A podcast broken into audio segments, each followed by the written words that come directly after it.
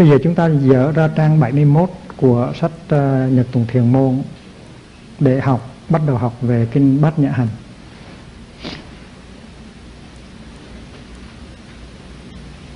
Hành ở đây tức là một cuộc đi. Có thể dịch là une pratique hay là une marche. Tại vì ở đây không phải là một cái một cái sự suy tư một cái công trình suy tư biện luận mà là một chuyến đi. Chúng ta phải đem thân và tâm của chúng ta à, gia nhập vào chuyến đi. Bát nhã hành. Bát nhã tức là trí tuệ.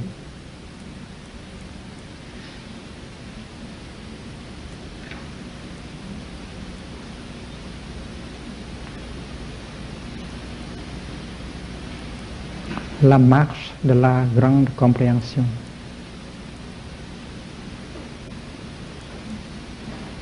La pratique de la grande compréhension.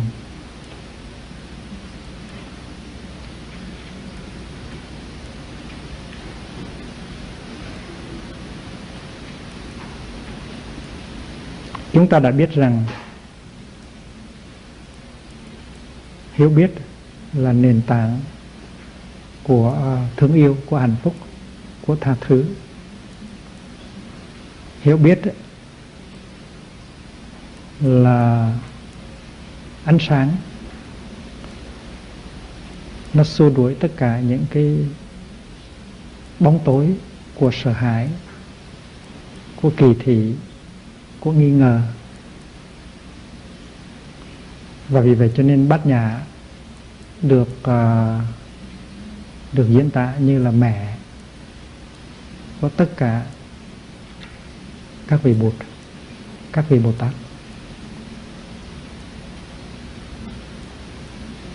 Khi mà chúng ta đi tu, chúng ta chấp nhận bát nhã là mẹ của tất cả chúng ta. Tại vì chúng ta sẽ được sinh ra từ bà mẹ của trí tuệ. Chúng ta lâu đời à, đi theo vô minh đi theo à, mờ ám đi theo bóng tối. Bây giờ chúng ta biết rằng chỉ khi nào được sinh ra trở lại trong ánh sáng của trí tuệ của bác nhã thì chúng ta mới có thể ly khai được cái đời sống hề lụy và tối tăm kia mà thôi. Cho nên chúng ta cũng muốn như bụt được sinh ra từ bà mẹ bát nhã. Cho nên kinh này gọi là kinh phật mẫu bát nhã Phật mẫu. Phật mẫu the mother of the Buddha.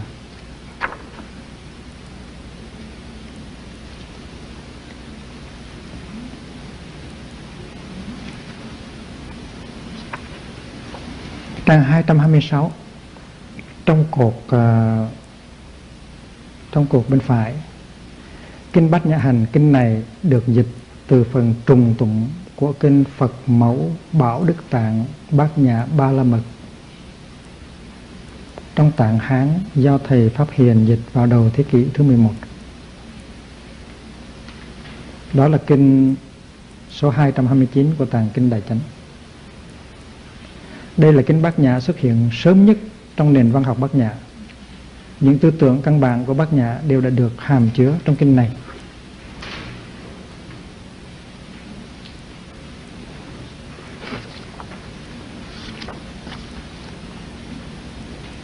Chúng ta hãy duy trì uh, trang 226 để thấy được uh, cái tên kinh đầy đủ là Phật mẫu Bảo Đức Tạng Bát Nhã Ba La Mật.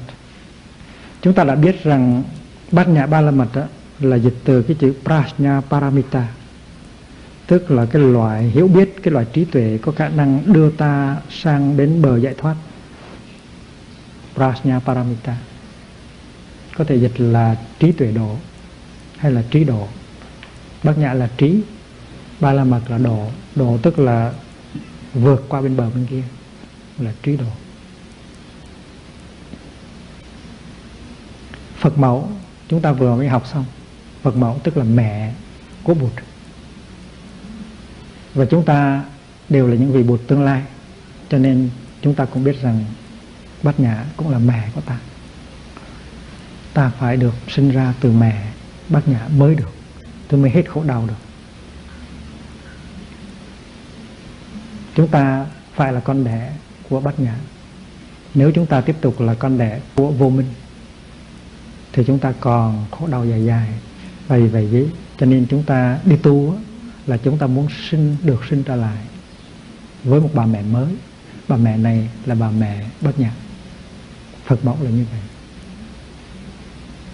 Ở Ấn Độ à, các Phật tử Ấn Độ đã tạo tượng Bát Nhã dưới hình thái của người đàn bà. Cũng như là bên Mỹ nó có một cái tượng thần tự do. Statue of Liberty. Liberty được nhân cách hóa thành ra trí tuệ bát nhã ở đây cũng được nhân, nhân cách hóa. Và vì vậy cho nên các Phật tử Ấn Độ vào thế kỷ thứ bảy thứ tám đã tạo tượng um, Phật mẫu là hình một người phụ nữ. Và chúng ta là con của bà. Đức Thế Tôn là con của bà mà chúng ta cũng là con của bà. Bảo Đức Tạng Bảo tức là châu báu.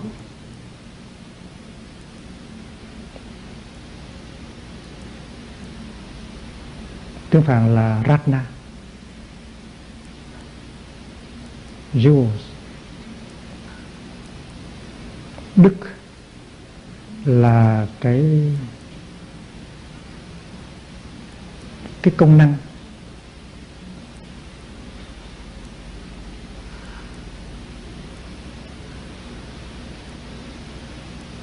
Cái công năng.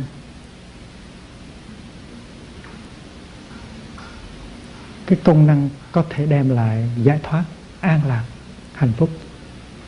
Chứ phàn là là guna. Guna. G u n a. Ratna guna là bảo đức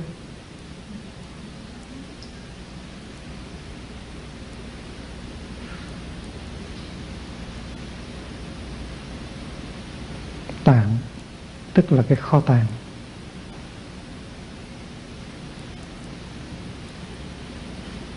Kho tàng của những cái công đức.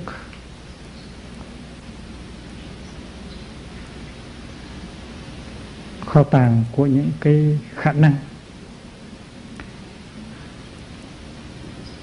Có giá trị tương đương với châu ngọc.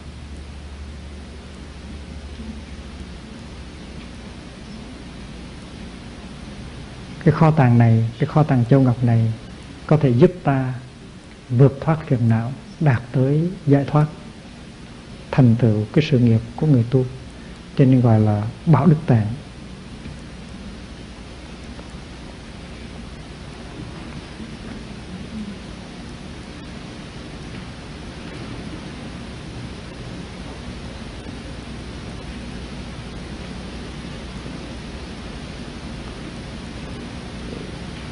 Như ta đã biết kinh bát nhã này là có thể được xem như là kinh là cái văn kiện bát nhã xuất hiện sớm nhất ở trong cái nền văn học bát nhã. Nghĩa là kinh này đã xuất hiện vào khoảng 100 năm trước uh, Chúa Kitô Giáng sinh.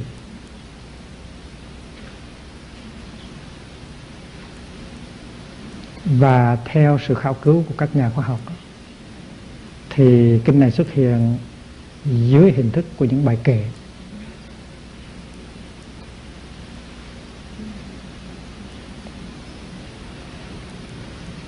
Những bài kệ hồi đó người ta chưa chép kinh xuống à, lá bối. Và kinh xuất hiện bằng dưới hình thức những bài kệ thì dễ để học thuộc lòng và để truyền tụng hơn rồi sau đó người ta mới à, thêm vào cái phần gọi là văn xuôi mà dân từ Phật học gọi là trường hàng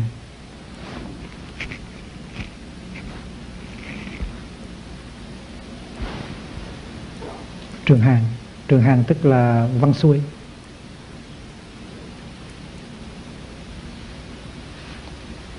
Còn trùng tụng là là kệ những bài kệ thì nó có những cái số âm nhất định, giống như là những bài thơ.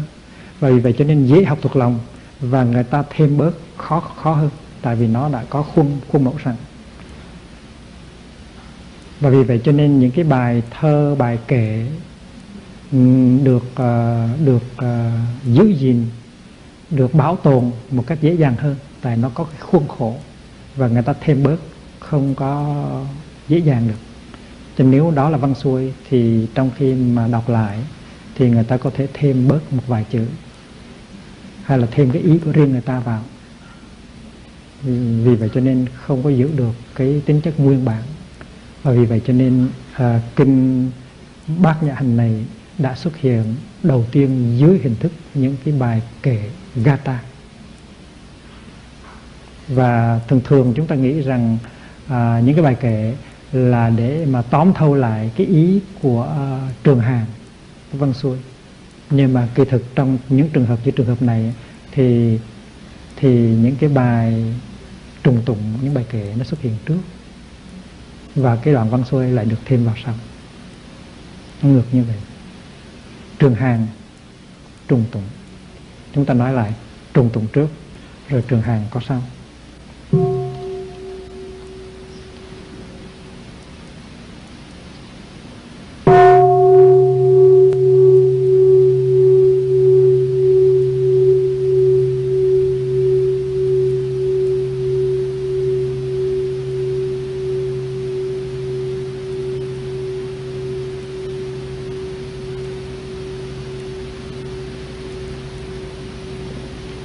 Cái thời mà đạo bụt đại thừa xuất hiện, là lúc đó đạo bụt nó hơi cũ, mới có mấy trăm năm thôi, mới có hơn 400 năm thôi mà đã bắt đầu cũ rồi.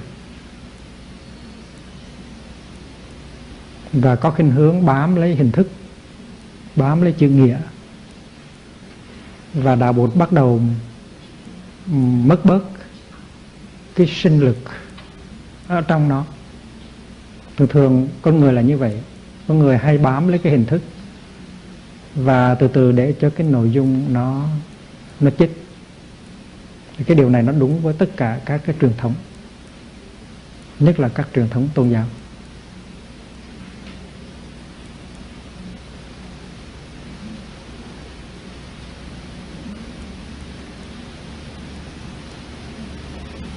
Chúng ta nghĩ rằng ở trong đạo Bụt đó, ngày xưa Đức Thế Tôn à, sống rất đơn giản. Và các thầy đi qua à, giáo đoàn đi theo Đức Thế Tôn cũng sống đơn giản. À, tuy là có những cái tu viện lớn như là tu viện Kỳ Viên hay là tu viện Trúc Lâm. À, nhưng mà ngày xưa giáo đoàn vẫn giữ được cái nếp sống lành mạnh đơn giản của Bụt bây giờ chúng ta thấy có những cái chùa um, xây lên rất là nguy nga rất là tráng lệ rất là giàu. Và không biết là đức thế tôn với các thầy có được thoải mái trong những cái cơ sở như vậy không? Rồi thấy các thầy đội mũ mang áo uh, rất là xa hoa lồng lẫy. Không biết đức thế tôn thấy các vị hòa thượng của mình đội mũ tỳ lư mặc áo kim tuyến uh, thì đức thế tôn có mỉm cười hay không? Tại vì tại vì mình thấy cái cái nét bình dị đơn giản ngày xưa à, của giáo đoàn nguyên thủy nó không có giống với những cái màu sắc lè loẹt bây giờ. Và chúng ta làm ra cái tượng Phật rồi chúng ta đặt một cái đèn neon phía sau phía sau uh, làm hào quang phía sau uh, phía sau uh, tượng ngài.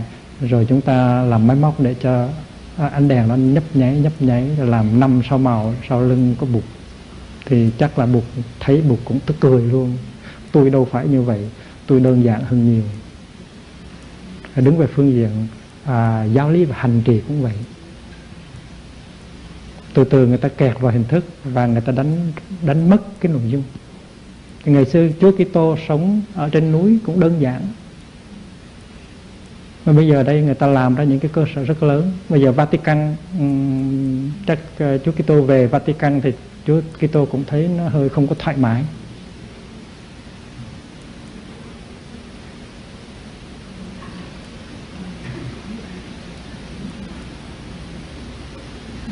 Và đứng về phương diện hình thức cũng như vậy đứng về phương diện nội dung cũng vậy. Chúng ta bám lấy cái hình thức. Rồi chúng ta tô trét vào thêm rồi đứng về phương diện nội dung chúng ta đánh mất cái cái cái cái, cái sức sống. Và vì vậy cho nên đạo buộc đại thừa là một cái phong trào làm mới đạo buộc trở lại. Làm múa mới đạo buộc trở lại thổi vào một luồng gió mới và khai triển những cái châu báu ở trong đạo bụt uh, nguyên thủy để cho người ta thấy được những cái sức sống đó và văn học bát nhã là một nền văn học có nhiệm vụ làm cái sứ mạng đó. Và tiếng xét đầu tiên của Phật giáo Đại thừa, tức là nền văn học bát nhã mà biểu trưng là kinh bát nhã hành này. Phải học kinh này với cái cái thấy như vậy thì mới hiểu được cố nhiên là cái phe chống đối cái phe bảo thủ ừ, tổ chức chống đối một cách ừ, mãnh liệt.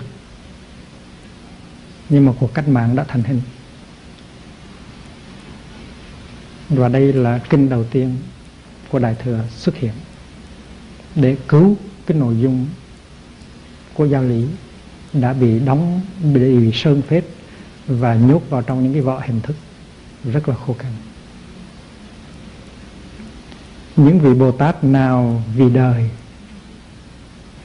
diệt trừ chướng ngại và phiền não, phát tâm tỉnh tín nơi niết bàn đều nên noi theo bát nhã đồ nó có nghĩa là nếu anh nếu chị là một người có chí lớn, có tâm trí lớn, mà tu học vì đời không phải tu học vì vì cái cá nhân của anh của chị.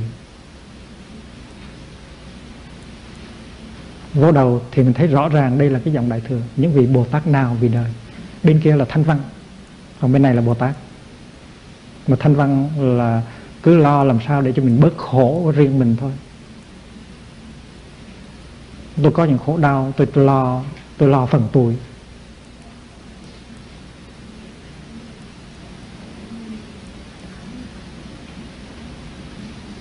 Còn ở đây vì bồ tát đó, tu học đó, không phải là chỉ vì cho mình mà phải vì vì đời. Những vị bồ tát nào vì đời? Anh có phải phải là một người như vậy không? Chị có phải là người như vậy không? Vậy thì anh là một vị bồ tát chị là một vị bồ tát. Chúng ta tu là vì đời chứ không phải là vì cái cá nhân của chúng ta. Diệt trừ chướng ngại ngại và phiền não mình diệt trừ những chướng ngại và phiền não đó cho mình và cho những người khác. Mình diệt trừ những chướng ngại, phiền não đó ở nơi mình để mình có thể phụng sự được những người khác, những cái loài khác. Và không những là chướng ngại và phiền não nơi mình cần được tiêu diệt, mà chướng ngại và phiền não nơi đời, nơi cuộc đời, nơi chúng sanh, nơi xã hội cũng được cũng được diệt trừ và vào vào ngay ngay trong cái bài kể thứ nhất, chúng ta đã thấy cái tinh thần của đại thừa. Dynamic. Những vị Bồ Tát nào vì đời diệt trừ chướng ngại và phiền não, phát tâm tịnh tín nơi niết bàn. Niết bàn là một nẻo thoát. Nhưng khổ đau của thế gian chồng chất tràn ngập. Nhưng mà chúng ta không thất vọng, không tuyệt vọng là tại vì có một nẻo thoát. Nẻo thoát đó là niết bàn. Mà niết bàn đó không phải nằm ở đâu xa. Nó nằm ngay tại đây. Tức là có một cái niềm tin có một cái sự uh, có một cái niềm tin có một uh, niềm lạc quan là là hạnh phúc là chuyện có thể có được giải thoát là chuyện có thể có được. Cái đó là niết bàn. Nếu mình không có tin vào cái đó, thì mình sẽ bị chết chìm ở trong cái biển khổ não và tuyệt vọng. Và vì vậy cho nên phát tâm tỉnh tín nơi nước bàn là chúng ta đều tin rằng giải thoát và hạnh phúc là chuyện có thể làm được, có thể đạt tới được. Và vì vậy cho nên tự nhiên ta có năng lượng diệt trừ phiền não và chướng ngại thì tự nhiên ta làm cho niết bàn hiển lộ. Và đó là công trình của tất cả chúng ta. Thì tất cả các anh, tất cả các chị, tất cả chúng ta, tất cả những vị bồ tát muốn thực tập để đạt tới cái điều đó, tất cả chúng ta đều phải nương theo bác nhã độ. Đều nên noi theo bác nhã độ. Tức là mình phải đi theo bà mẹ của mình. Phật mẫu, phải thực tập bác nhã độ phải đi theo bác nhã hạnh giống như là một cái telegram, không có chữ nào dư hết. Vào đầu là đưa ra cái câu nói quan trọng nhất. Chúng ta trong khi pháp đàm cũng vậy, đến lượt chúng ta phát biểu, chúng ta phải đánh một cái telegram trước là chúng ta có cái ý gì quan trọng, chúng ta phải mở miệng nói ngay câu đó.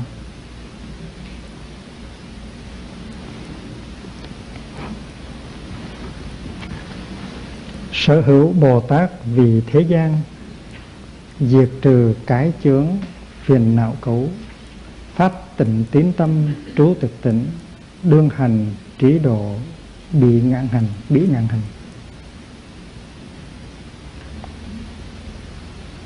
Nếu có những cái vị vị bồ tát mà vì thế gian để mà diệt trừ những cái chướng ngại, cái là những cái nó ngăn che, chướng là những cái nó chần đứng cái là ngăn che, như là ngũ cái. Năm sự ngăn che chướng tức là nó chừng đứng lại obstacle. Phiền não cấu tức là những cái dơ uế của phiền não. Phát tịnh tâm, phát tịnh tín tâm tức là mở ra cái lòng tin thanh tịnh. Trú tịch tịnh là an trú ở nơi niết bàn. Tịch tịnh ở đây có nghĩa là niết bàn, có nghĩa là sự vắng mặt của khổ đau. Tịch tịnh nó có nghĩa là nirvana, nó có nghĩa là là sự chấm dứt của khổ đau. Nó là sự thực thứ ba của tứ diệu đế. Nó là diệt. Đương hành trí độ bí ngàn hành, tất cả những người đó phải hành trì cái hành trì cái pháp hành trì gọi là trí độ bí ngạn, trí độ bí ngạn, trí độ tức là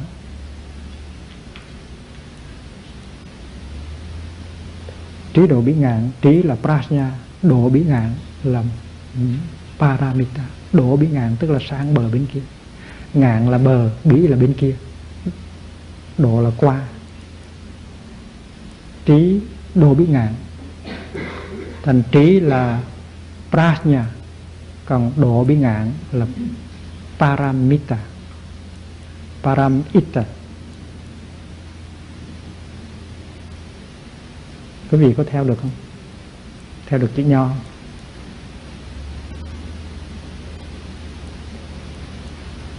chư giang, hà lưu, diêm phù đề, hoa quả dược thảo, giai đắc nhuận, long vương chủ trú vô nhiệt trì, bỉ long uy lực lưu giang hà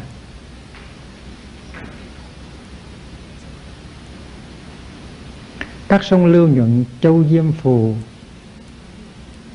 làm tươi dược thảo và hoa quả, đều do uy lực của Long Vương, cư trú nơi hồ vô nhật trì.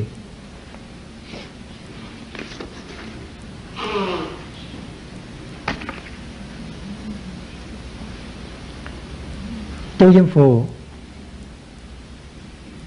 tức là Ấn Độ.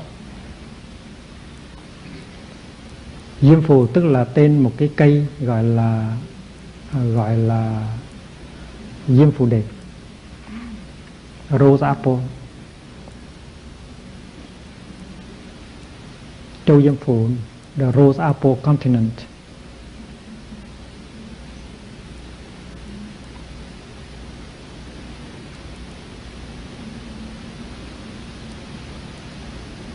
Như bên Canada thì mình nói đó là cái châu ờ, cây phong Maple ờ, Maple Island hay Maple ờ, Continent. Thì Ấn Độ đó là cái Rose Apple Continent. Và trong cái châu Diêm Phù thì có rất nhiều con sông nó tưới cái đất đó. Nó làm cho tươi tốt à, cây cỏ hoa lá tất cả những cái cây đó, tất cả những cái con sông đó, nó phát xuất từ một cái hồ ở trên núi. Hồ đó gọi là hồ vô nhiệt.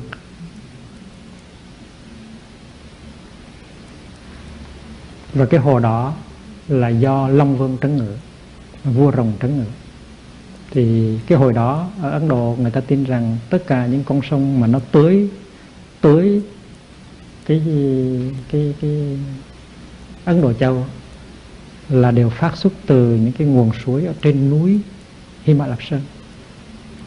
Và trên đó có một cái hồ rất lớn mà làm chủ hồ tức là Long Vương. Và cái hồ đó rất mát rất nhiều nước. Tất cả nước mà tưới uh, đất đai của mình là từ ở trên đó đi xuống hết thì cái hồ đó gọi là vô nhật trì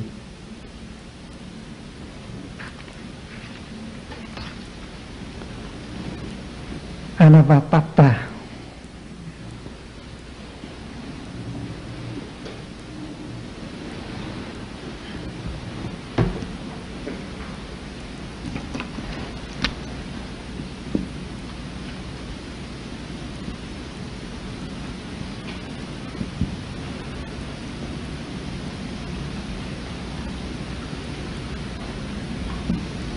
vô nhiệt trì, tức là một cái hồ mà không có cái sự nóng bức. The lake of no fever.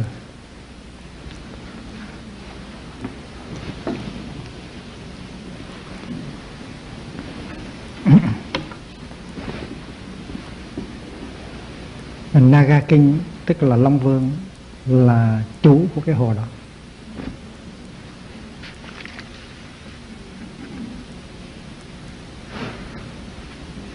Cái ý của bốn câu này là nói rằng tất cả những cái điều tất cả những cái giáo lý tất cả những sự giáo hóa mà hiện bây giờ đang có mặt ở trong thời đại nghĩa là vào 100 năm trước khi Thiên Chúa Giáng sinh đó, tất cả giáo lý của Bụt đang đang lưu hành ở trong toàn cõi Ấn Độ à, có nhiều thầy rất giỏi có nhiều sư cô rất giỏi đang giảng dạy đang làm sáng rỡ những cái giáo lý và thực tập đó. Tất cả các vị đó đều có một nguồn gốc đó là đó là đức thế tôn đó là giáo lý nguyên thủy của đức thế tôn. Bây giờ đây mình có những cái pháp môn mới có những cái giáo lý mới thì đang đang làm cho thiên hạ có hạnh phúc. Tất cả những cái điều đó đều có nguồn gốc mà cái nguồn gốc đó là Phật giáo Nguyên Thủy. Các giới thanh văn đệ tử buộc phương tiện thuyết pháp độ được người vui hưởng phước báo hạnh tối thắng đều do uy lực tối thắng tôn. Mà bốn câu này là bốn câu, nó cắt nghĩa bốn câu vừa rồi. Tất cả các giới thanh văn đệ tử của buộc đang sử dụng nhiều phương tiện thuyết pháp để độ thoát các loài chúng sanh, để cho các loài chúng sanh vui hưởng được cái phước báo tối thắng. Thì tất cả những công trình đó đều nếu làm được thì cũng do cái uy lực của Đức Thế Tôn mà thôi. Chứ mình không có giỏi gì giỏi gì cả. Mình không có sáng tác ra cái gì mới hết. Cũng như là tất cả những con sông nó đang tưới tầm cả châu Diêm Phù à, tất cả những con sông đó nước đều từ ở trên cái hồ vô nhiệt nó chảy xuống hết. Thì tất cả chúng ta đang thuyết pháp đang độ người đang tạo ra những cái pháp môn mới tất cả những cái đó không phải là do tài năng của chúng ta mà do cái uy lực tối thắng của đức thế tôn. Tức là hồi hướng tất cả cho đức thế tôn. Nghĩa là nó có ý nghĩa là cái cuộc cách mạng vĩ đại của đại thừa này á nó nhắm tới một mục đích làm mới đạo buộc, đem lại hạnh phúc cho nhiều người. Nhưng mà đây không phải là công trình của chúng ta, mà đây là có nguồn gốc từ nơi cái giáo lý nguyên thủy của Bụt. Quý vị hiểu không? Vô nhiệt trì, cái hồ của Long Vương, nó là nguồn gốc cho tất cả các sông ở Diêm Phù thì bây giờ những cái giáo lý giàu là mới, những cái pháp môn giàu là mới, và có và có cái cái công dụng lớn lao trong xã hội bây giờ thì những cái đó cũng là phát xuất từ cái cái giáo lý nguyên thủy của Bụt cả và mình không có tự hào gì cả, mình không có sáng tác gì cả. Mình chỉ làm ra cho nó mới thôi. Đó là cái ý của kinh tất cả những điều này không phải là mới. Tất cả những điều này đều đã có từ thời của đức thế tôn. Mình chỉ làm cho nó sáng ra mà thôi. Chư giang hà lưu diêm phụ đề hoa quả dược thảo giai đắc nhuận. Có một bạn chữ nho cho thầy xin. Thầy có một đoạn phương âm của sư chị uh, viên quang ngày xưa thôi. Có bằng chữ nho cho thầy một bản hồi nãy có ai photocopy không?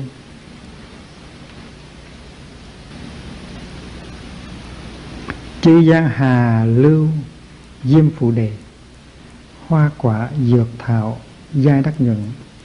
Tất cả những cái dòng sông mà nó chạy ở trong cái châu diêm phụ đề nó làm cho hoa quả và dược thảo được thấm nhuận. Long Vương chủ trú vô nhiệt trì là vua rồng á, nó làm chủ nó cư trú ở trong cái hồ vô nhiệt bị long uy lực lưu giang hà. Chính nhờ cái uy lực của uh, của cái rồng đó mà tất cả những cái dòng sông này nó được chảy ra. Diệt như phật tử thanh văn đẳng thuyết pháp giáo tha phương tiện thuyết lạc tối thánh hành thánh hành cầu quả báo thử chư như lai thắng uy đức. Cũng như các vị phật tử các vị thanh văn vân vân thuyết pháp giáo hóa cho người và dùng những cái phương tiện mới những cái cái pháp môn mới để mà thuyết pháp.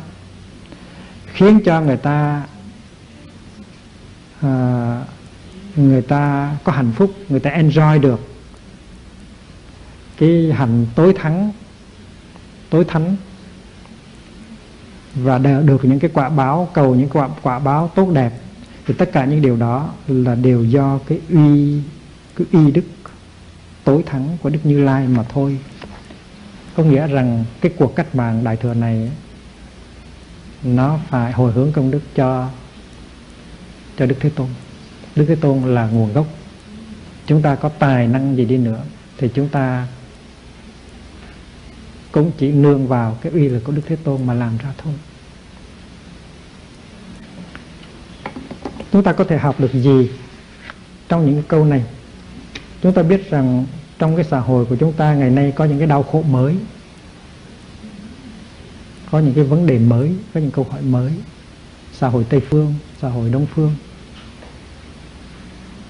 Và chúng ta phải trở lui với cái đạo bụt nguyên thủy để chúng ta có thể tìm ra những cái biện pháp mà trả lời lại với những câu hỏi của thời đại và cống hiến cho thời đại những cái phép tu mới, những cái phép tu nó thích hợp với con người ngày hôm nay để làm cho người ta bớt khổ, người ta phục hồi được cái sự an vui của người ta nhưng mà chúng ta luôn luôn nhớ rằng tất cả những điều chúng ta làm ngày hôm nay đều do uy lực của Đức Thế Tôn ngày xưa mà thôi. Và chúng ta phải hồi hướng tất cả cho đạo bụt nguyên thủy. Cái tinh thần này là cái tinh thần của cuộc cách mạng đại thừa.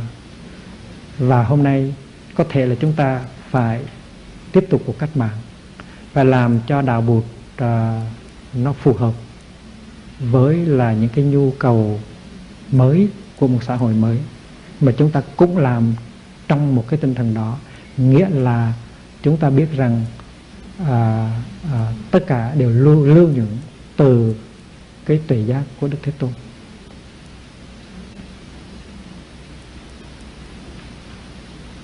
Vân Hà Phật Thuyết Thử Pháp Nhãn Vân Hà Phật Thuyết Thử Pháp Nhãn Linh chư đệ tử như Phật học Tự chứng giáo tha cập phương tiện Thử diệt Phật lực phi tự lực. Chúng ta dịch Buộc truyền con mắt của chánh Pháp Đệ tử theo đó mà hành trì, Thực hiện từ chứng và dạy người. Tất cả đều do uy lực buộc Rất là rõ.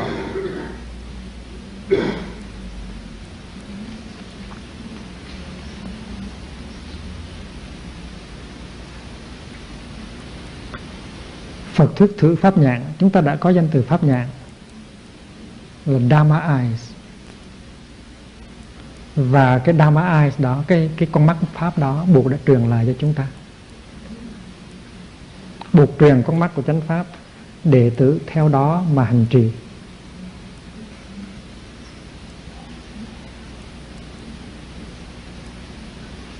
Hành trì có nghĩa là thực hiện từ chứng và dạy người có hai chuyện.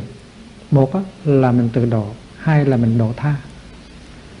Mình chấm dứt những cái khó khăn, những cái khổ đau, những cái phiền não trong trong tự thân của mình và mình có thể giúp những người khác cùng làm cái công việc đó, gọi là giải từ chứng và dạy người.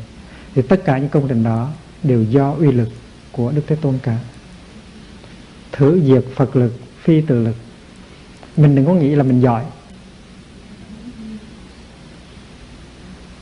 Mình đừng có nghĩ rằng là cái đó là do mình mà có. Ừ, cái đó là do uy lực của đức thế tôn mà ra. Nếu không có cái trí tuệ nguyên thủy đó nếu không có cái tuệ giác uh, nguyên thủy đó nếu không có cái hồ vô nhiệt trì đó thì sức nào à, sức mấy mà chúng ta có được những con con sông đầy nước như là chúng ta đang có?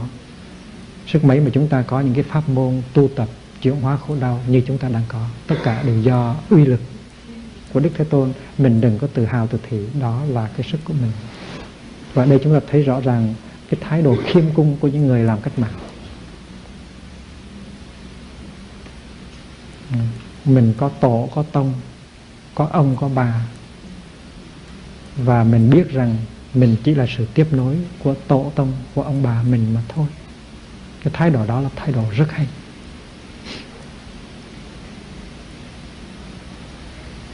Đó ba ba cái bài kể bài thứ hai thứ ba thứ tư đó là tuyên ngôn về cái nguyên tắc và đường lối của cuộc cách mạng đại thừa cái bài kể thứ nhất á,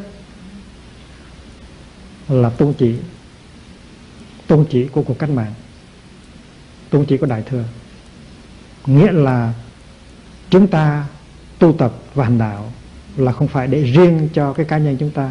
Chúng ta tu tập và hành đạo là để cho tất cả xã hội. Và chúng ta có một niềm tin. Và vì vậy cho nên chúng ta cần phải quay về và thực tập. Trí tuệ đã bị ngạn Mahaprajna Paramita. Chỉ có bốn câu thôi. Đó là cái tuyên ngôn. Đó là cái tuyên ngôn đầu rồi đến ba cái bài kể thứ hai, thứ ba, thứ tư là về cái proclamation về đại thừa.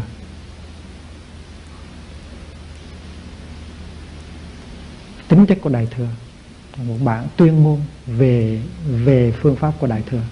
Đại thừa là gì? Đại thừa là một cái công trình làm mới đạo buộc, độ người, độ đời tạo hạnh phúc nhưng mà tất cả công trình đó đều có nguồn gốc từ nơi tuệ giác của đức thế tôn.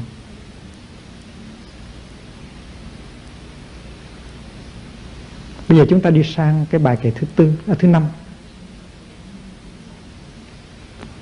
Bài kệ thứ năm là tiếng súng đầu tiên của cuộc cách mạng.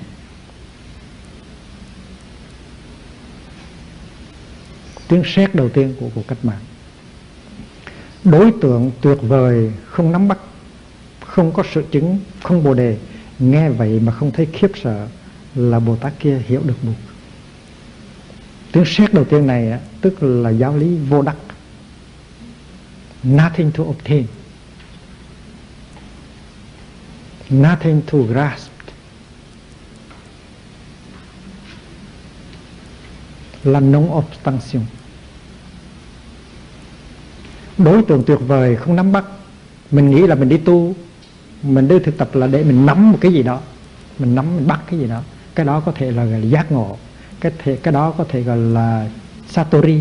Cái đấy cái, cái đó có thể là niết bàn.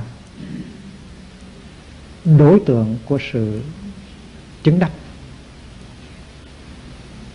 Mình đang đi tìm mà. Mình đang đi tìm. Mình nghĩ rằng cái đó nó mình không có cho nên mình cho mình đi tìm.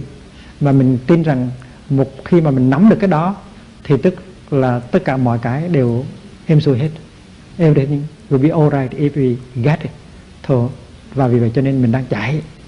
Chạy đông, chạy tây, chạy nam, chạy bắc, chạy đi tìm, chạy về lần mai.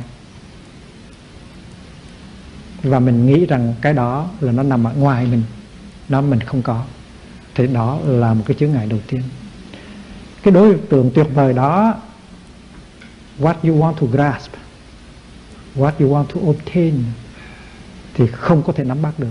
You cannot grasp it. You cannot obtain it. Tối thượng bát nhã bất khả tri. Tri đây tức là nắm bắt. Nắm bắt bằng cái gì? Nắm bắt bằng cái bằng cái tri tri thức của mình, cái cái cái cái intellect của mình. Bằng cái trí năng của mình. Anh đừng có mong lấy cái vợt đó ra để bắt con bướm đó. Anh nghĩ là cái trí năng của anh làm cái vợt và cái đối tượng bác nhã niết bàn là một con bướm. Anh chỉ cần lấy cái vật ra, anh có thể úp chụp được con bướm. Không phải như vậy đâu. Cái intellect của anh, cái trí năng của anh không thể nào nắm bắt được cái đối tượng của sự chứng đắc. Và đây là phát súng đầu tiên. Đây là tiếng sét đầu tiên của bát nhã đối tượng tuyệt vời không nắm bắt. The incomparable understanding is not to be grasped. Cho nên trong tâm kinh bát nhã à, chúng ta đọc sau này, vô đắc, dĩ vô sự đắc cố. Làm gì có chứng đắc? Là tại vì làm gì có đối tượng của chứng đắc mà chứng đắc? There is no uh, attainment because there is no object of attainment.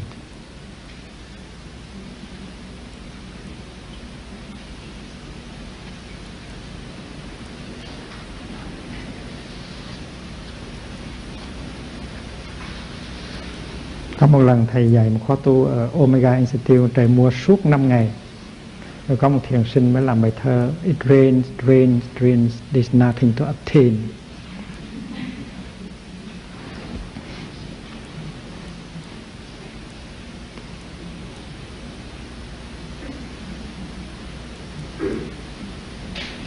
Đối tượng tuyệt vời không nắm bắt không có sở chứng không có sở chứng. Năng chứng là cái trí năng của mình và sở chứng là cái mình nắm được cái đó gọi là bồ đề, hay là đạo, hay là quả. Cái đó không có. Cái đó không có nắm được. Anh tưởng tượng rằng có một cái như vậy ở ngoài anh, và anh phải chạy theo anh nắm bắt. Thì cái đó tôi nói cho anh biết rằng là anh đừng có hy vọng là với cái trí năng của anh. Anh có thể nắm được cái đó. Nghe vậy mà không thấy khiếp sợ là bồ tát kia hiểu được buộc. Ở trong trong cái truyền thống, có nhiều người họ không hiểu được cái này. Họ không hiểu được cái giáo lý vô đắc, vô sở đắc. Cho nên họ nghe như vậy là họ sợ hãi lắm tôi tu để làm gì? Nếu anh nói rằng không có cái gì để mà đắc cả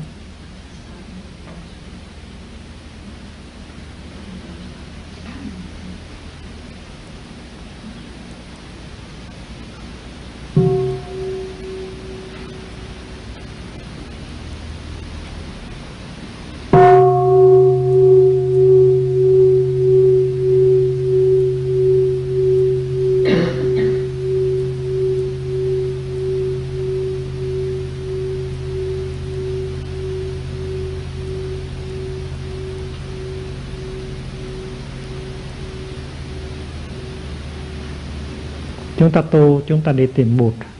Chúng ta đi tìm chúa. Chúng ta đi tìm à, giải thoát. Chúng ta đi tìm giác ngộ. Chúng ta là những người đi tìm. Chúng ta đi tìm à, tình đỏ chúng ta đi tìm à, à, nước chúa. Và cái tâm trạng của chúng ta là cái tâm trạng của người đi tìm. Người đi tìm là tại mình nghĩ rằng mình không có cho nên mình mới đi tìm rồi vậy cho nên mình mới tới đây. Rồi tới đây người ta nói có gì đâu mà tìm. Thì lúc đó mình thất vọng, mình sợ hãi. Là phải. Rồi chính nhờ cái giáo lý đó mà biết rằng cái đối tượng mà mình đi tìm á, nó không có nằm ở ngoài mình, nó có ngay rồi mình, đôi khi mình có rồi. Cái niết bàn kia, cái bồ đề kia, cái kingdom of God kia nó nó nó có ngay ở trong mỗi cái mỗi cái tế bào cơ thể mình rồi, tại sao mình phải đi tìm? Và mình đi tìm với cái trí năng của mình. Và như vậy thì mình không có nắm được. Mà cái khuynh hướng của chúng ta là nắm bắt. Nắm bắt bằng hai tay, nắm bắt bằng trí năng. Và chúng ta cứ tưởng tượng một người chạy theo một làn hương để nắm bắt một làn hương. Chúng ta tưởng tượng một người đang chạy theo một làn gió để nắm bắt một cơn gió, thì làm sao mình nắm được một làn hương, rồi nắm được một cơn gió? Thì cái này cũng vậy, cái sở chứng không có thể nắm bắt được bằng cái trí năng của mình.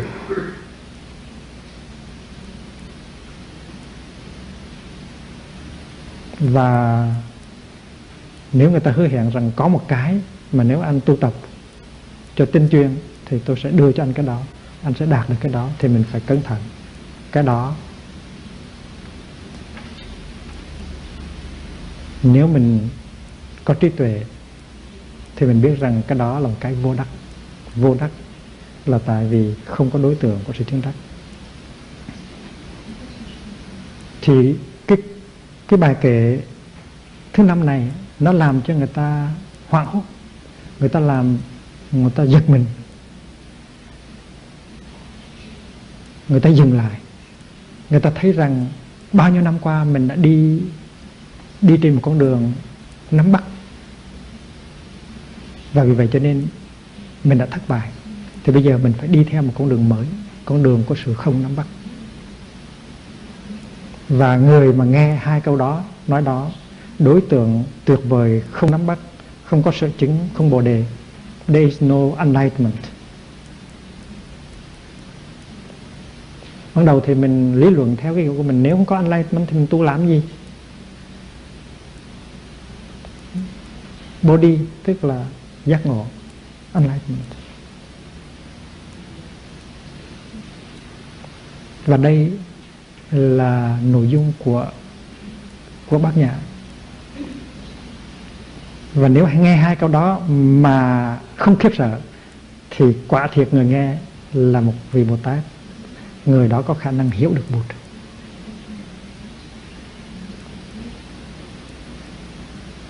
Chúng ta đọc câu tiếp. Sắc thọ tượng hành thức là không.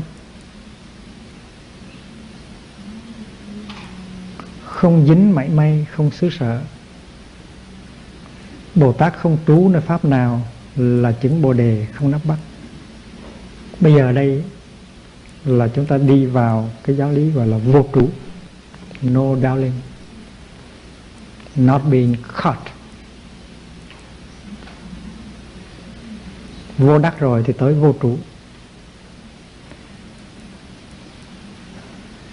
Sắc thọ tưởng hành thức mình phải nhìn sâu vào trong năm cái đó. Để mình thấy ở trong đó nó có cái sự rỗng rỗng không emptiness. Nếu mình chưa thấy cái tính không của năm cái đó thì mình mình vẫn còn bị dính mắc như thường. Vì vậy cho nên để đừng có bị dính mắc đó, thì mình phải thấy được cái tính không của năm cái.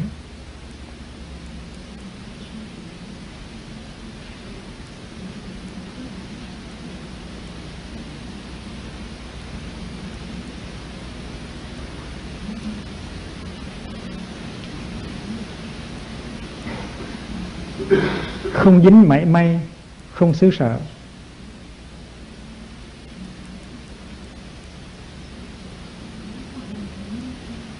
có cái chất keo ở trong con người của mình, có một cái loại mũ mít ở trong con người của mình. Và mình rất là dễ bị bị dính. Mà hễ một khi mà dính vào rồi thì tùm lum. Dính vào rồi thì là gỡ ra không được. Gỡ ra rất khó. Nó rất nó nát làm đồng chúng. Mất hết tất cả những cái hạnh phúc ở trong chúng hết. Là tại vì mình chưa thấy được. Trong năm cái đó, sắc, thọ tới ảnh thức đều có sự trống rỗng hết. Nó không có một cái chủ thể bất biến, đồng nhất và vì vậy cho nên khi mà thấy được cái bản chất của năm cái đó là không rồi, thì mình đâu còn dính nữa, gọi là không dính mảy may. Không dính mảy may. Sắc thọ tưởng hành thức giai không bất trước tiêm trần. Tiêm trần tức là một cái một cái mảnh, một cái mảnh rất nhỏ. Một cái hạt bụi, một cái mảy lông, gọi là tiêm trần không có dính một chút nào hết. Tức là mình có tự do hoàn toàn. Mà muốn có tự do hoàn toàn là phải nhìn vào trong năm cái uẩn đó và thấy năm uẩn không có không có cái thực thể.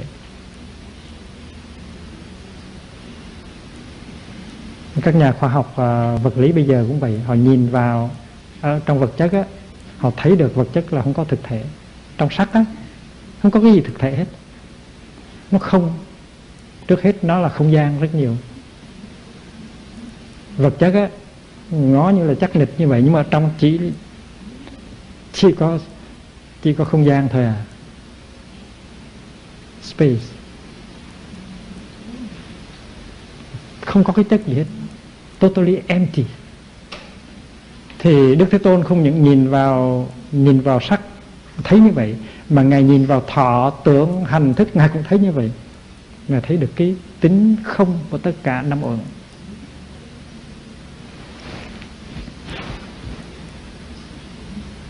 Sắc thọ tưởng hành thức là không không dính mảy may, không xứ sở. Nghĩa là mình không có chọn cái chỗ đó để làm cái chỗ cư trú của mình.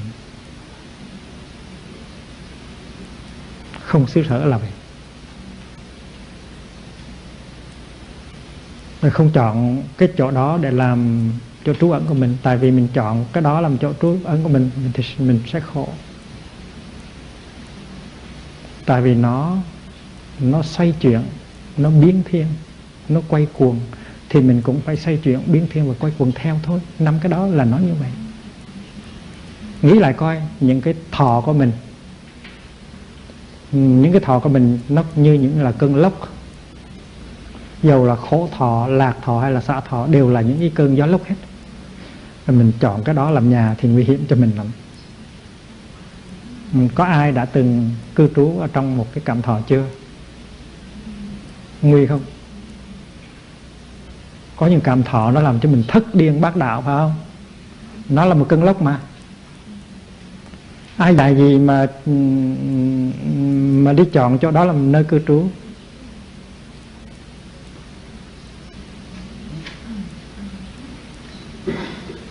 Nếu mà anh anh cho cái chỗ đó là chỗ có an ninh, mà anh chọn cái chỗ đó để mà anh cư trú là nguy hiểm cho lắm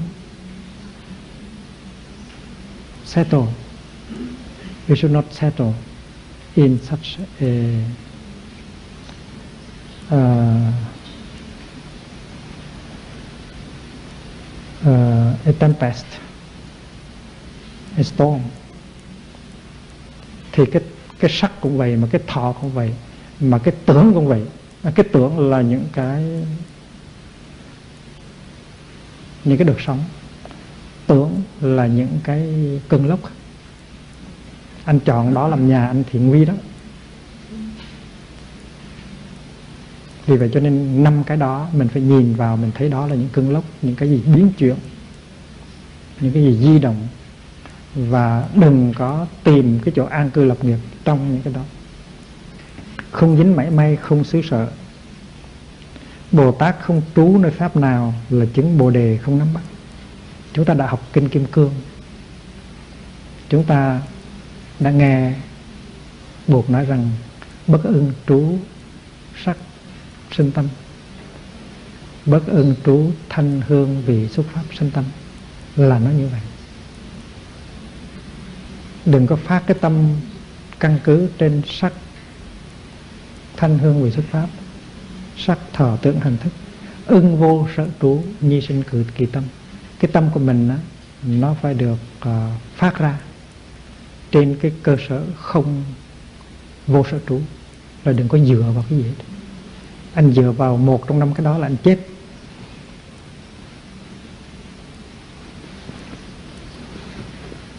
Khi mình làm một ngôi nhà thì có ai đi xây cái ngôi nhà mình trên một cái đống cát bao giờ phải không? Thì mình cũng vậy mình muốn xây cái ngôi nhà của sự an lạc của cái hạnh phúc của thanh tịnh thì đừng có xây trên những cái nền tảng của uh, của ngũ uẩn. Bồ Tát không trú nơi pháp nào là chứng Bồ đề không nắm bắt. Đó.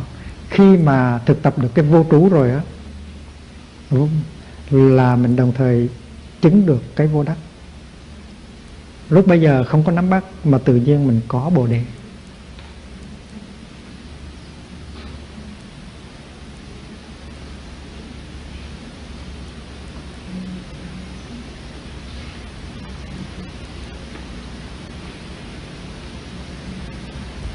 Sắc thọ tưởng hành thức giai không bất tức tim trần vô xứ sở. Vô xứ sở tức là không có không có tìm cách đóng đô ở trong đó.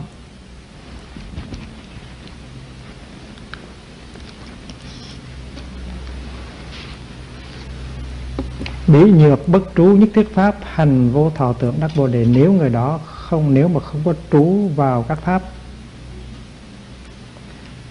thì có thể thực tập được.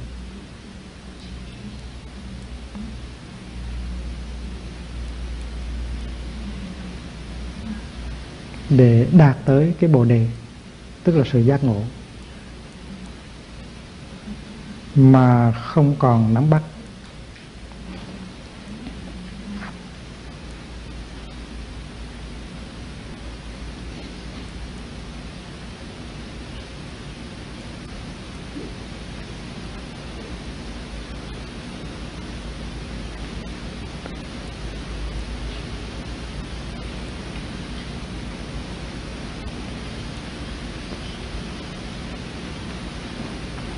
Cái sự thực tập của vị Bồ Tát đó không bị kẹt vào trong thọ, cũng không bị kẹt vào trong tưởng.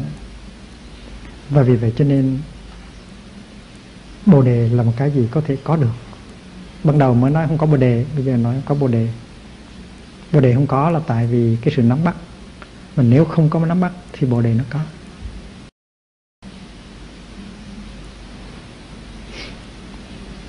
Chính vì sự nắm bắt, cho nên bồ đề mới không có. Ví dụ như là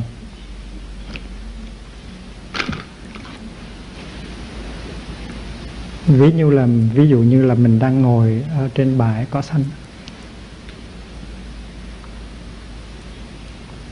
Và mình thấy nắng ấm của mùa xuân.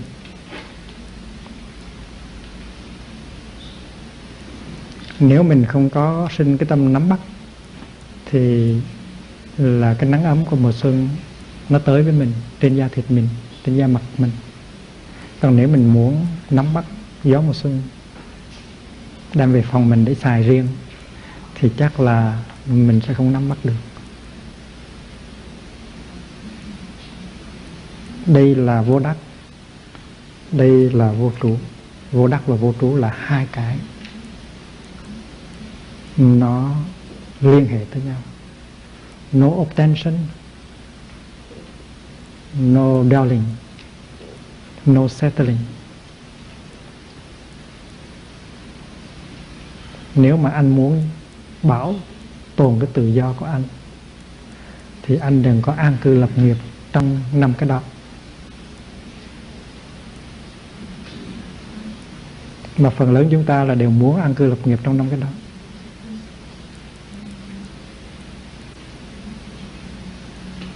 Em có thể là nơi nương tựa cho tôi không? Tôi cần một nơi nương tựa.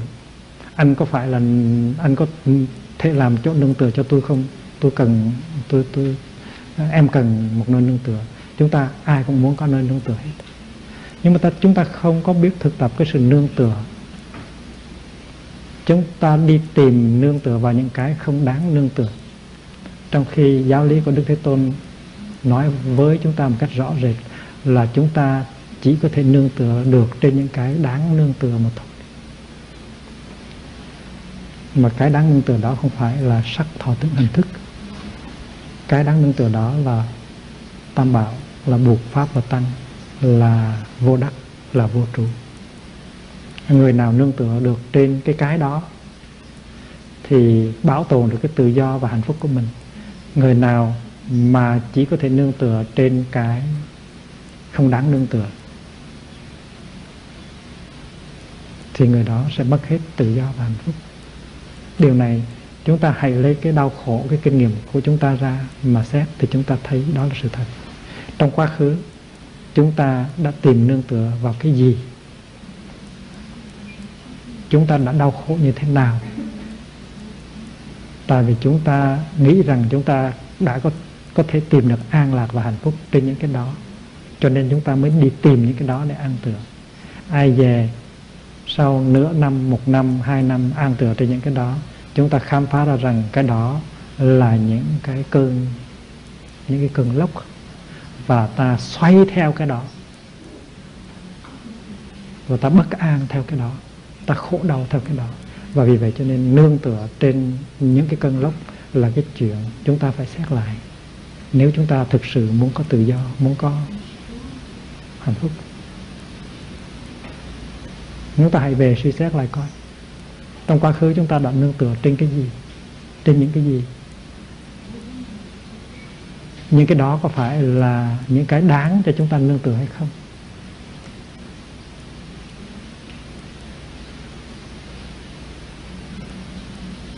Vấn đề là vấn đề settling.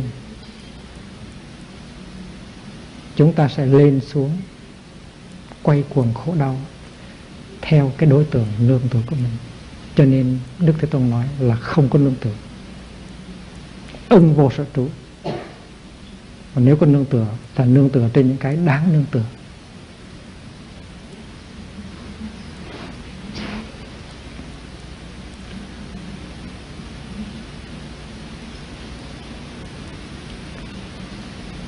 Bồ Tát khi cầu trí xuất gia, soi thấy năm uẩn không thật tưởng biết vậy không tìm cầu tịch tỉnh mới thật là hành trí Bồ Tát.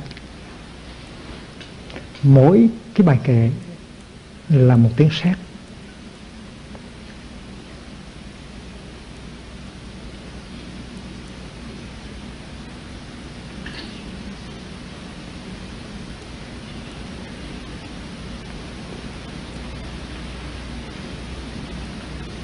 Chữ xuất gia ở đây nó có nghĩa là ra khỏi cái nhà. Cái nhà đây không phải là cái gia đình của mình mà thôi đâu. Cái nhà này là một cái nhà đang cháy đang bốc cháy.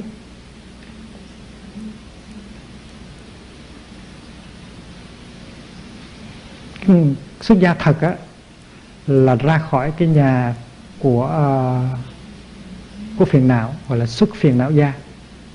The house of uh, afflictions thì nếu chúng ta đang sống trong một cái nhà phiền não đang bốc cháy thì chúng ta phải ra khỏi cái nhà đó. Chứ không phải là bỏ uh, xa lìa cha mẹ và anh chị em để thành ra uh, xuống tóc và ở trong chùa um, um, là xuất gia đâu.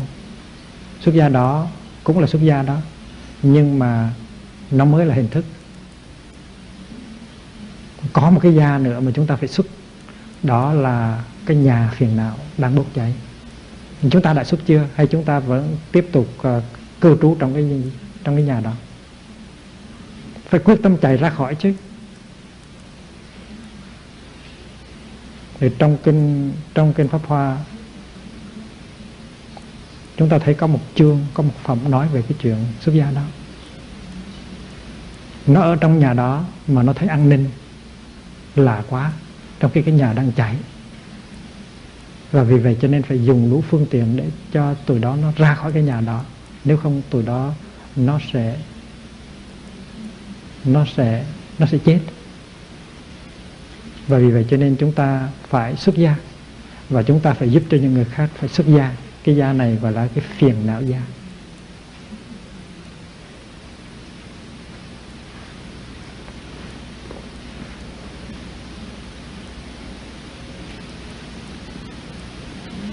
Bồ Tát khi cầu trí xuất gia, soi thấy năm uẩn không thật tướng. Năm uẩn nó trình bày ra, nó giống như là có thật. Nhưng mà khi mà quán chiếu thì thấy rằng nó không có thật tướng. Nó là trống rỗng. Nó là hư vọng, illusory. Nó là empty. Chúng ta nhớ lại câu đầu của uh, tâm kinh bát nhã. Quán tự tại bồ tát hành thâm bát nhã ba la mật đa thời chiếu kiến ngũ uẩn giai không. Độ nhất thiết khổ ách bồ tát quán tự tại bồ tát quán tự tại khi quán chiếu thâm sâu bát nhã ba la mật. Soi thấy năm uẩn đều không có tự tánh thực chứng điều ấy sanh ngài vượt thoát mọi khổ đau ách nạn mình có những khổ đau mình có những ít ách nạn nếu mình muốn thoát khỏi những khổ đau những ách nạn đó là mình phải làm như bồ tát quan thế âm quan tự tại là mình phải nhìn vào trong ngũ uẩn và mình phải thấy nó là không. Thì lúc đó mình mới thoát, thoát khỏi ách nạn như thường. Chứ mình cứ chui đầu vào nó. Mình đang chui đầu vào nó mà mình đang muốn chui đầu vào nó. Nó là cái nhà cháy mà tại sao mình muốn chui đầu vào nó? Và vì vậy cho nên phải quán chiếu và phải thấy rằng năm năm cái nhà đó là năm cái nhà đang cháy. Sắc, thọ, tưởng, hành thức. Hành thức. Và thấy được nó không có thực tướng rồi. Nó vô tướng rồi. Thì tự nhiên, thì tự nhiên những cái khổ ách, những cái tai nạn, những cái khổ đau, những cái tai ương mình vượt thoát hết.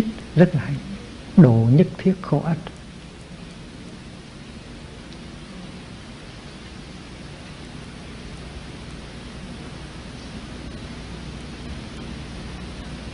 Biết vậy không tìm cầu tịch tỉnh khi mà thấy được năm uẩn đều đều là đều là hư vọng, đều là không có thực tưởng rồi, thì lúc đó mình cũng không có nhu yếu đi tìm cái niết bàn nữa.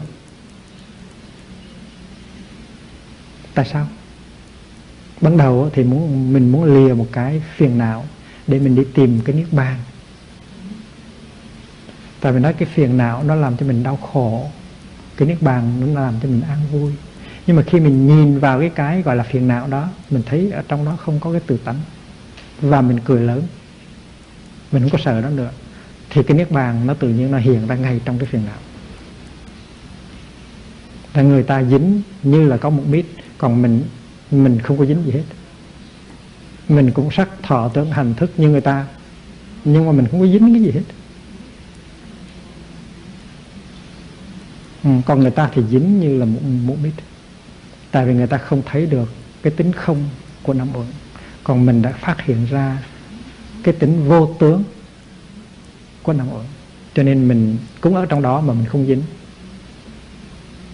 Và vì vậy cho nên cũng không có cái nhu yếu đi tìm một cái khác đối lập gọi là niết bàn. Và ở đây chúng ta đi tới một cái quan niệm rất đại thừa là niết bàn sinh tử thì không hoa cả niết bàn và cả sinh tử đều là những hoa đốm ở trong hư hư không hoặc là phiền não tức bồ đề. Tức là những cái affliction đó những cái phiền não đó nó chính là giác ngộ nó chính là bồ đề. Ban đầu thì mình lại thấy nó là phiền não tại vì nó làm cho mình thức điên bác đạo. Nhưng mà nhìn cho kỹ và thấy được cái thực tướng của nó thì tự nhiên nó mất hết tất cả những cái sự cám dỗ và cái cái cái năng lượng um, năng lượng sai sự của nó, và mình có tự do lớn, thì nó trở thành ra bồ đề, trở thành ra niết bàn. Cái đó gọi là phiền não tức bồ đề. Hay là niết bàn sinh tử thì không hoa. Cả niết bàn, cả sinh tử, hai cái đó đều là những cái hoa đốm ở trong hư không cả. Ngày xưa có một thầy tên là thầy Vân Phong. Một à, một thầy tên là thầy Vân Phong, sống vào cuối thế kỷ thứ 10 ở Việt Nam.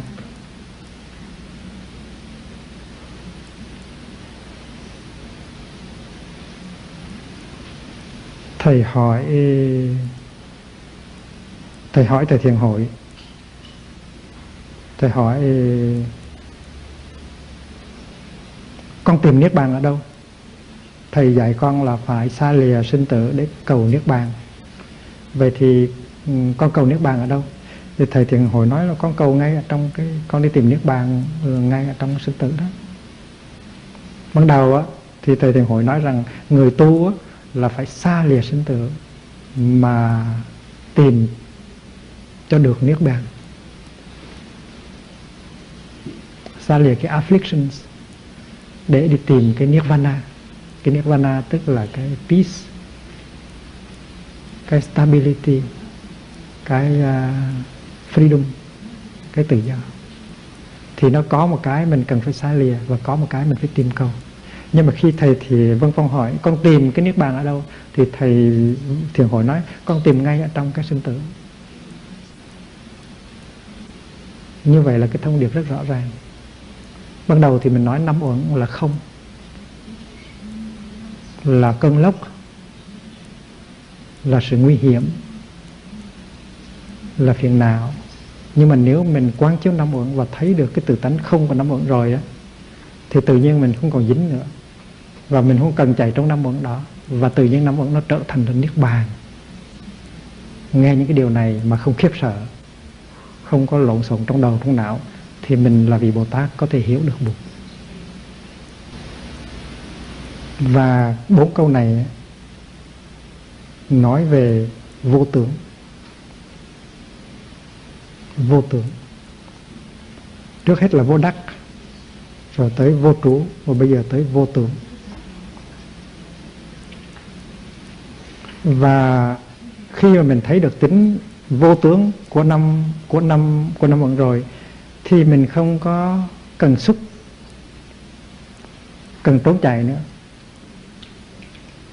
không có trốn chạy. Stay right there. Cái hay là chỗ đó. Ban đầu mình muốn trốn chạy phiền não để đi tìm niết bàn. Nhưng mà sau khi quán chiếu rồi thì mình thấy rằng mình thấy được cái bản chất của phiền não. Và mình thấy cái niết bàn nó nằm ngay ở trong phiền não. Cái cái gọi là cơn lốc, cái gọi là hệ lụy, cái gọi là cái ngôi nhà đang bốc cháy đó, nó trở thành ra trở thành ra niết bàn tịch tịnh, rất an lạc, rất hạnh phúc của chúng ta.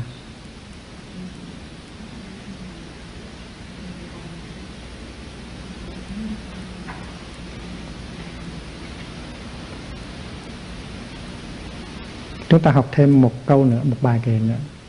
Sở đắc của trí này là gì? Là soi thấy tất cả đều không? Cái câu này chúng ta cũng thấy là trong tâm kinh bát nhã là quán tự tại bồ tát hành thâm bát nhã ba la mật đa thời, chiếu kiến ngũ uẩn giai không? Chiếu kiến ngũ uẩn giai không? Chiếu tức là phóng ánh sáng xuống, rọi ánh sáng xuống. Kiến là thấy được, chiếu xuống năm uẩn và thấy được năm uẩn đều là không có, đều là không có không có tự tự tánh.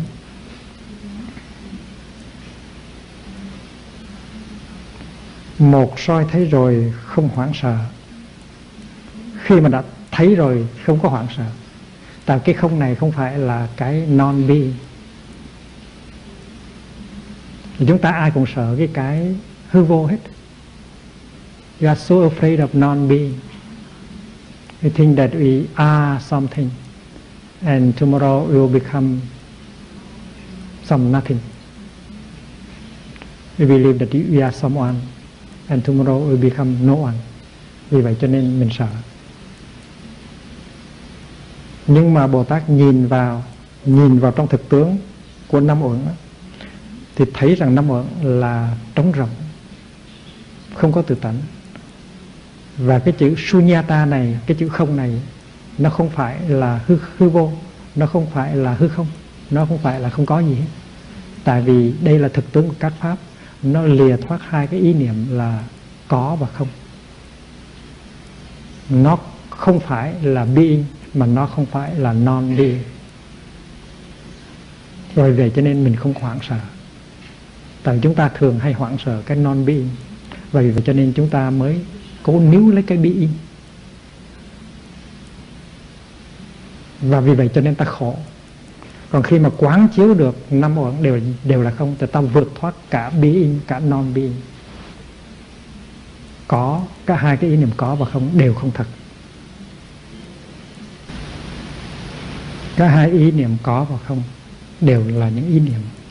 Và vì vậy cho nên khi mà thấy được sunyata rồi khi mà thấy được à, emptiness rồi khi mà thấy được uh, tính không của vạn pháp rồi thì không còn hoảng sợ nữa. Và do do cái thấy đó mà vị bồ tát giác ngộ được cho mình và bắt đầu được cái công tác giác ngộ cho những người khác. Bồ tát giác ngộ về từ giác và giác thai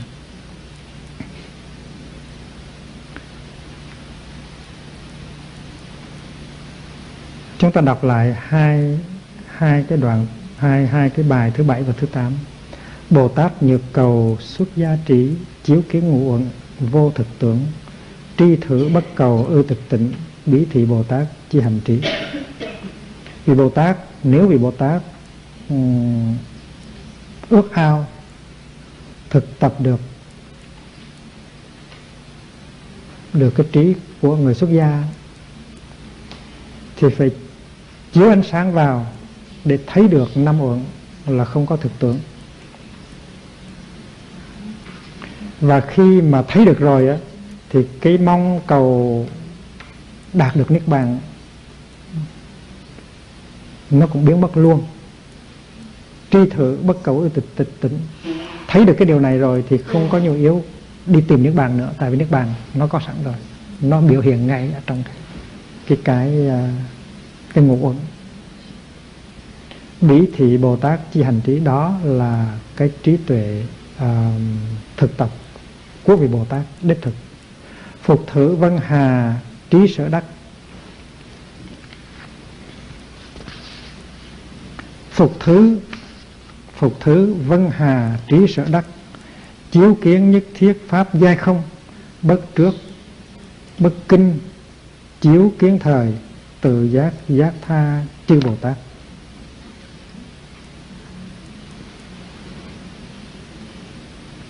Phục thứ là hơn nữa. Thêm vào đó moreover à, vân hà trí sở đắc.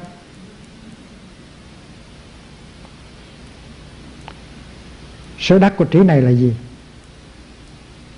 Tức là cái trí tuệ bát nhã nó thấy được cái gì? Trả lời chiếu kiến nhất pháp giai không. Là soi thấy tất cả đều là không, tức là thấy được cái cái từ tánh không của các pháp. Seeing the true nature of emptiness, of all dharma bất trước là không có dính vào, bất kinh là không có sợ chiếu kiến thời là khi mà, chiếu kiến thời là khi mà soi sáng và thấy rõ được thì không có dính nữa và không có sợ hãi nữa. Và vì vậy cho nên từ giác giác tha chư bồ tát, mình trở thành ra những cái vị bồ tát có thể làm được cái công việc từ giác và giác tha. Trước đó nó có hai cái là dính mắc và sợ hãi, hoảng sợ. Sợ hãi là trước à không phải. Dính mắc là trước và sợ hãi là kinh. Một mặt á, thì mình sợ hãi. Vì sợ hãi, vì vậy cho nên mình mới bám víu lấy nó. Bám víu cái cái hữu, cái có, cái bị và càng bám víu càng khổ đau. Vì vậy cho nên phải tập quán chiếu quán chiếu thấy được cái từ tánh không của các pháp rồi, thì tự nhiên một mặt mình không có bị dính, một mặt mình vượt thoát cái sự sợ hãi.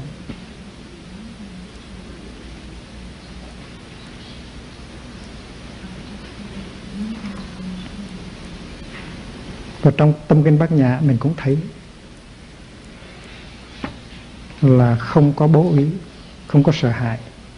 Tại vì vậy cho nên thực tập bát nhã ba la mật chúng ta vượt thoát hai cái. Hai cái phiền não căn bản trong chúng ta. Một là sự dính mắc và hai là sự sợ hãi. Và vượt thoát hai cái đó rồi thì hạnh phúc là một cái gì có thật.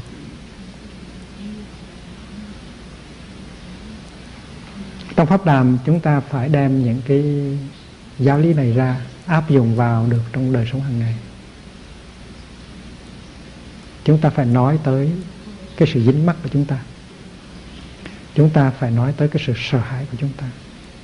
Thực tập như thế nào để vượt thoát sự dính mắc và sự sợ hãi? Theo kinh này là sự quán chiếu. Quán chiếu về sắc, về thọ, về tưởng về hành, về thức. Và ta chỉ là năm cái đó. Ta không có cần phải đi xa mới quán chiếu được, tại vì sắc nó nằm đó, thọ nó nằm đó tưởng hành và thức nó nằm đó. Ta chỉ cần nhìn vào nhìn vào để thấy được cái cái cái thật tướng của nó. Và ngày xưa đức quan thế bồ tát vượt thoát các khổ ách là cũng nhờ nhìn và sâu vào trong năm uẩn của chính mình và năm uẩn của những người xung quanh.